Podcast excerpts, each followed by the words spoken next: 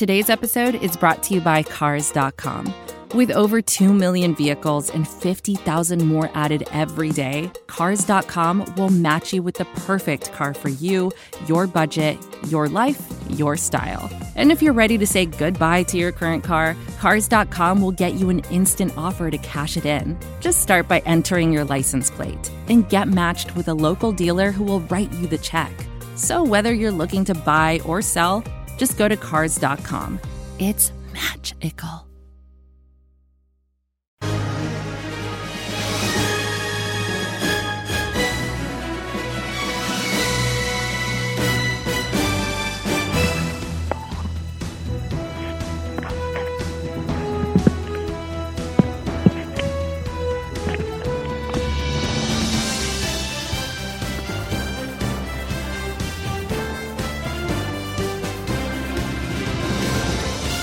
We're off to Dallas, baby.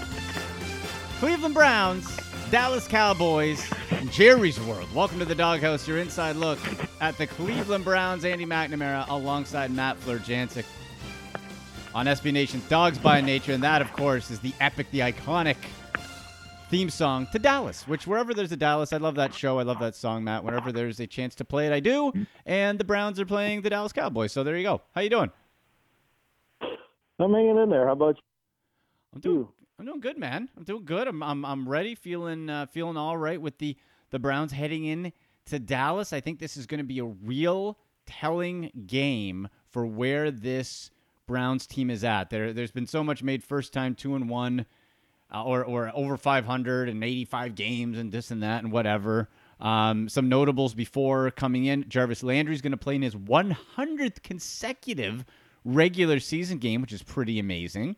So that's cool. Um, and some notable players out uh, as well. Um, re- real quick, Matt, there's a, a note out there that Rashad Higgins, again, is not in the Browns' doghouse. Why is this dude not playing in KhaDarel Hodges? I don't get it. I I really don't know the answer to that question. I looked at the stats yesterday because all the coaches were asked about KhaDarel Hodge over the last couple days, and they all said, "Oh, he's doing a great job. He's working hard. He's earning his reps by what he's doing in practice and what he's doing on special teams." And I looked at his stats, and he has three like three catches. And I was like, why in God's name would I write a 600 word feature on a guy with three catches? I don't know. but people love the guy. The coaches think he works his tail off in practice and and on special teams, and they're willing to give him a shot on offense. okay, I don't know what Higgins has done. I don't know who's got pictures of him doing God knows what, but somebody's got something on that guy because it's pretty crazy that he can't crack the lineup after Ah. being such an integral part of the offense in 2018. Now under two first-time head coaches, he can't see the light of day. don't I have no idea what he did, but whatever it was, it was fierce. It was something. I, I don't get. The only thing I've heard, and that I guess I could sort of wrap my head around, is that because this offense is so run heavy with Nick Chubb and Kareem Hunt, the wide receivers have been lessened their role. And we've seen that from the stat lines of Jarvis Landry and Odell Beckham Jr. And that Hodges' benefit is as a blocker. And he's, while Higgins might be the better pass catcher, Hodge is the better blocker. So almost like an extension of a blocking tight end. You got Hodge out there to to block for the running backs in an offense that really isn't utilizing the wide receiver. So if that's the reasoning, I don't know why they just don't come out and say that because that's I, I could sort of wrap my head around that. I guess. Yeah, I could too. Um, but unless they're being honest about the situation, Well, we're always going to wonder we're guessing. because you know why why the heck is it going in the opposite direction for a guy that was really the security blanket for your star quarterback? Uh, I don't get it. Um, after the first week and that first interception of the season, where it looked like, to me at least, that Hodge alligator armed it, and as soon as it deflected, he pulled his arms in, like, oh, I'm not going to catch that one. Kind of gave up on the play, in my opinion. That's what I thought. Um, yeah, he he would not have seen the light of day for me. Yeah, He would have been in the doghouse, and I would have given Higgins a, a crack. But I think you're probably onto something. with the whole blocking thing that they they need him to block more than they need Higgins to catch, which right. I mean, they only had four wide receivers active last week, and one of them was JoJo Natson, and he got hurt. So there, there's still a big problem and a disconnect with what Higgins does for this team and what the coaches refuse to give him a chance to do for this team. I don't know what what's going on. I don't know why you bother re-signing a guy well, if you don't plan on using him, but that's that's neither here nor there. Right. You can give us a follow on Twitter at AndyMC81, at Matt Florjancic, and Instagram as well at AndyMC Sports and at Matt Flow Sports. Let us know your prediction for Browns versus Cowboys. We'll give ours at the end of the show. Uh, when we look at notable injuries, um, Matt, so uh, on Friday, six players listed Joel Bitonio with a back issue, Olivier Vernon recovering from the abdomen. Um, Kareem Hunt groin injury, which it looks like hopefully, fingers crossed, is more of a maintenance thing. Ward, Denzel Ward, uh, still battling, but three players have been ruled out officially, and that is Greedy Williams again, who has not played four weeks out for Greedy. Adrian Clayborn with a hip, and linebacker uh, Tae Davis with an elbow. So really, I thought Clayborn's done a nice job when he's in there. Greedy Williams again, Matt. Like holy man, we're getting into a territory where we got to be talking about maybe a bust uh, with, with, he just can't get on the field. Yeah, this is the second year in a row that he's had a four week injury that didn't seem all that that severe, but turned into something a lot worse than what it should have been. And I'm starting to wonder if it's if it if it's just the injury or if it's discipline you know, or uh, up top like a me- mental thing. Yeah, you know, uh, the Indian, the Cleveland Indians baseball team had ran into that with one of their starting pitchers who had all the skills in the world, and then every time he felt a little discomfort, he stopped pitching and. Mm made it a bigger deal, and that led to some within the organization questioning his mental toughness. Now, Greedy, uh, he's still young, so things can happen in a positive way for him. But he better get on the damn field, and he better do it fast because if he misses a- another prolonged period of time, I don't know that the Browns can wait on him anymore. I know they spent a high draft pick on him, a second rounder a couple years ago, but if he can't get on the field, it doesn't matter. Doesn't matter. You know where he was taken. They need to readdress that position, and they need to do it pretty fast because their their top two corners have massive injury issues. I mean, Greedy's going to miss his eighth game. He's in his second year, and he's already going to miss his eighth game. Wow. And Denzel Ward has had injury issues before. So, yeah, they got to figure out something for that cornerback position. Otherwise, they're going to have to keep winning games 34 to 30. And that's it, right? And and what do we say? The best ability is availability, and those two top guys, especially Greedy, mm-hmm. are not available. Uh, note from Adam Schefter coming out this morning says there were no positive tests this morning in Minnesota per source, meaning the Vikings continue to be unaffected by last week's games versus the Titans. So it appears the virus hasn't yet crossed the line of scrimmage. So the Titans continue to pile up has not affected the Vikings, which is tremendous news. And so it seems really that as long as uh, nobody else pops up on the Vikings list, that we're just in that one readjustment zone between the Titans and the Steelers this week. Most of the time, we talk about tech in terms of a handful of gigantic companies like Google, Meta, and Apple. But some of the most interesting stuff we find online is the product of a single person. When you're working on your own, I think there's this beauty of being able to come up with an idea and then implement it then in that moment. You don't have to have permission from someone else, there's no red tape. In the Vergecast series Solo Acts, we'll get to know these people, the tech they use to get stuff done, and the obstacles they face trying to compete with the giants. Some people that I talk to and my friends are like, you know, your competitors are Zuckerberg and Musk. Like, aren't you kind of like afraid of that? Every Monday, our friend Ashley Esqueda will be curating and hosting these interviews and sharing with us what she's learned. I can't believe the McRib locator was originally a tornado locator. Right. Pretty wild. Listen to our Solo Acts miniseries now in the Vergecast feed, anywhere you find podcasts.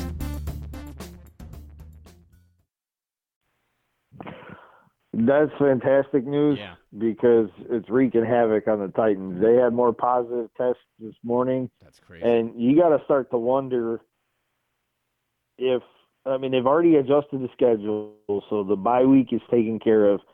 If they continue to get more tests, you're going to look at game forfeitures or a league-wide shutdown for a couple of weeks because you're not going to have any options in terms of play within the schedule.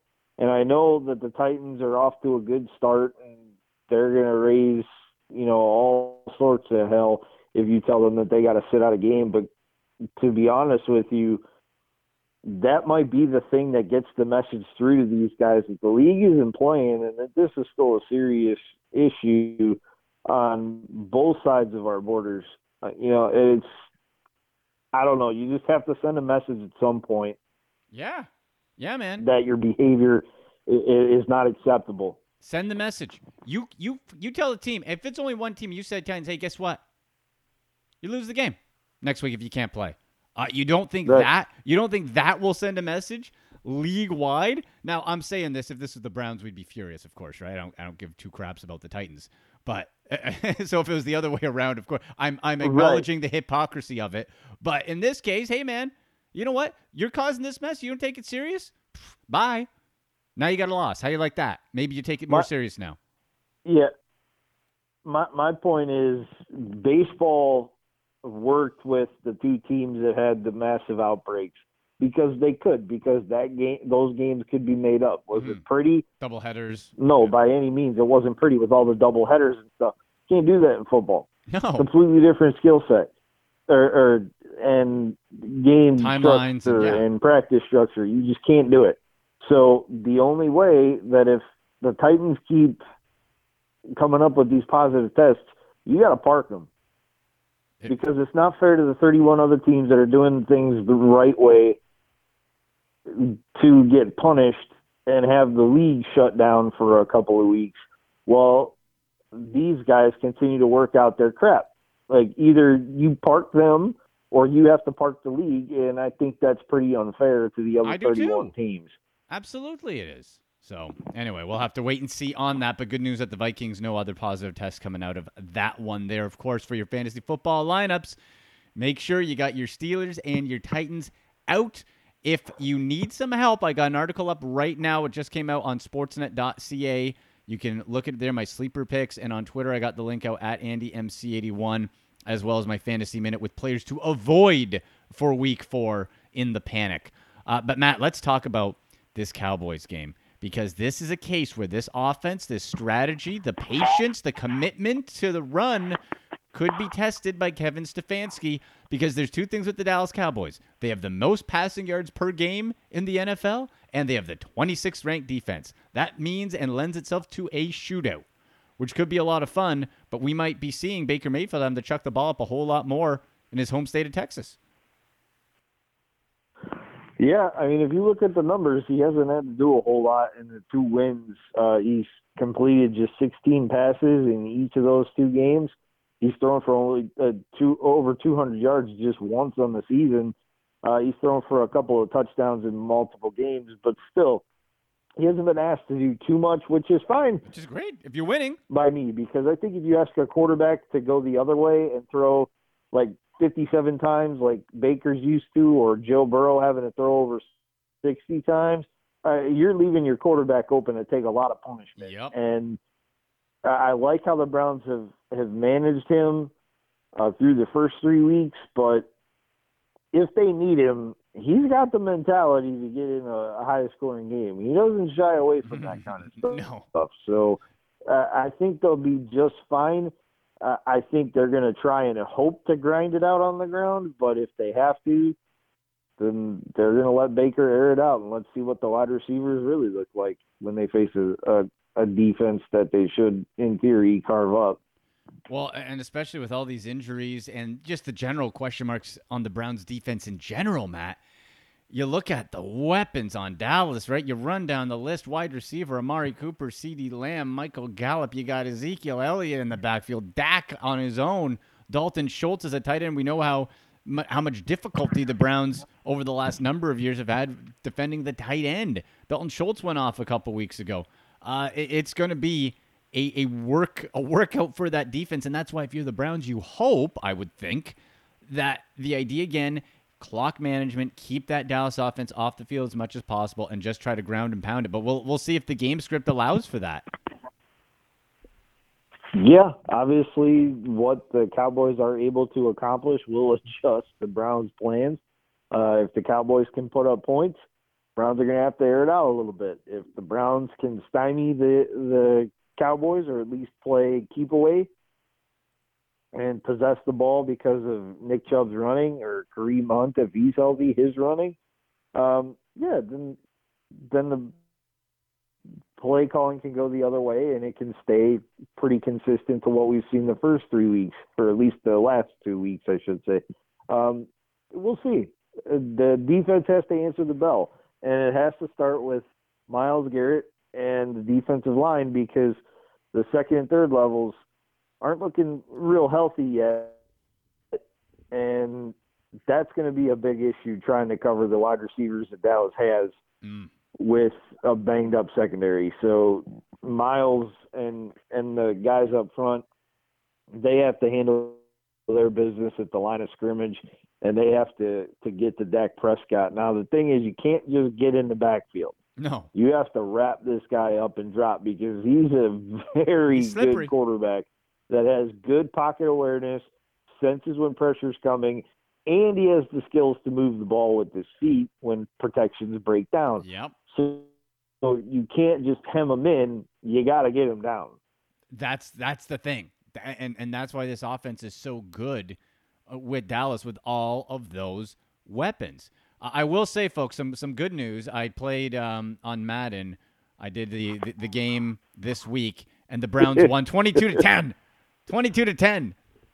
I don't think that's a realistic score, to be honest, but we won 22-10 in my simulation Baker threw two touchdowns, two interceptions. Chubb ran in a touchdown.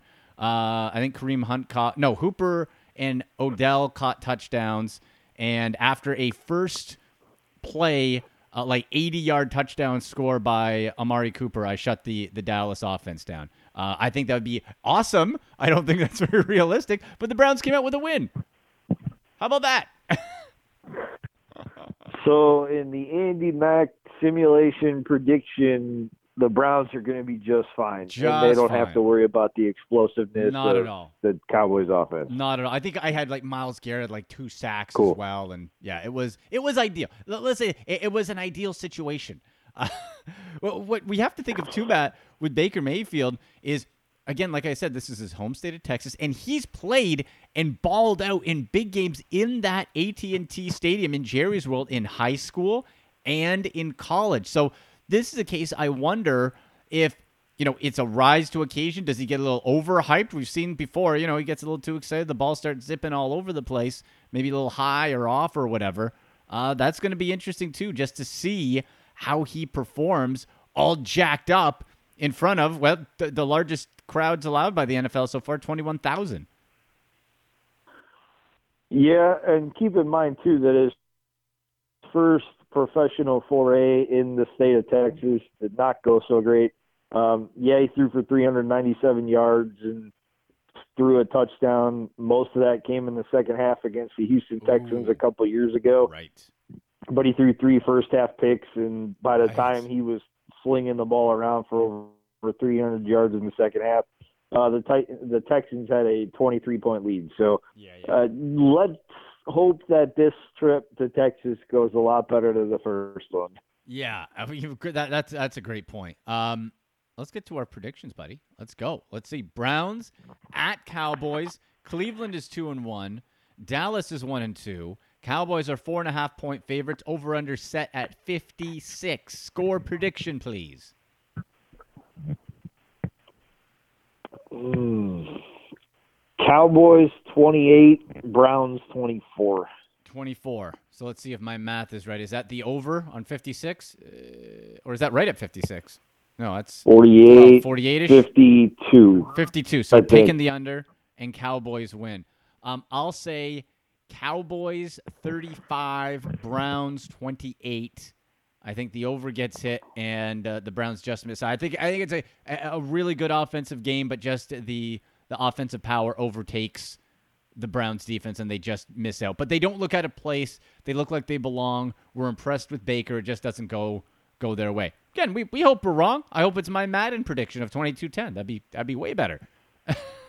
you know, but but hey. Yeah, kind of it, it kind of reminds me of the high school game I covered last night where the uh, the one team had a, a fantastic quarterback, but they had no defense, Ooh. and I worry that that's the situation the Browns are going to be in if Denzel can't go, or if he goes and then plays a half and then has to get pulled. He's limited, yeah.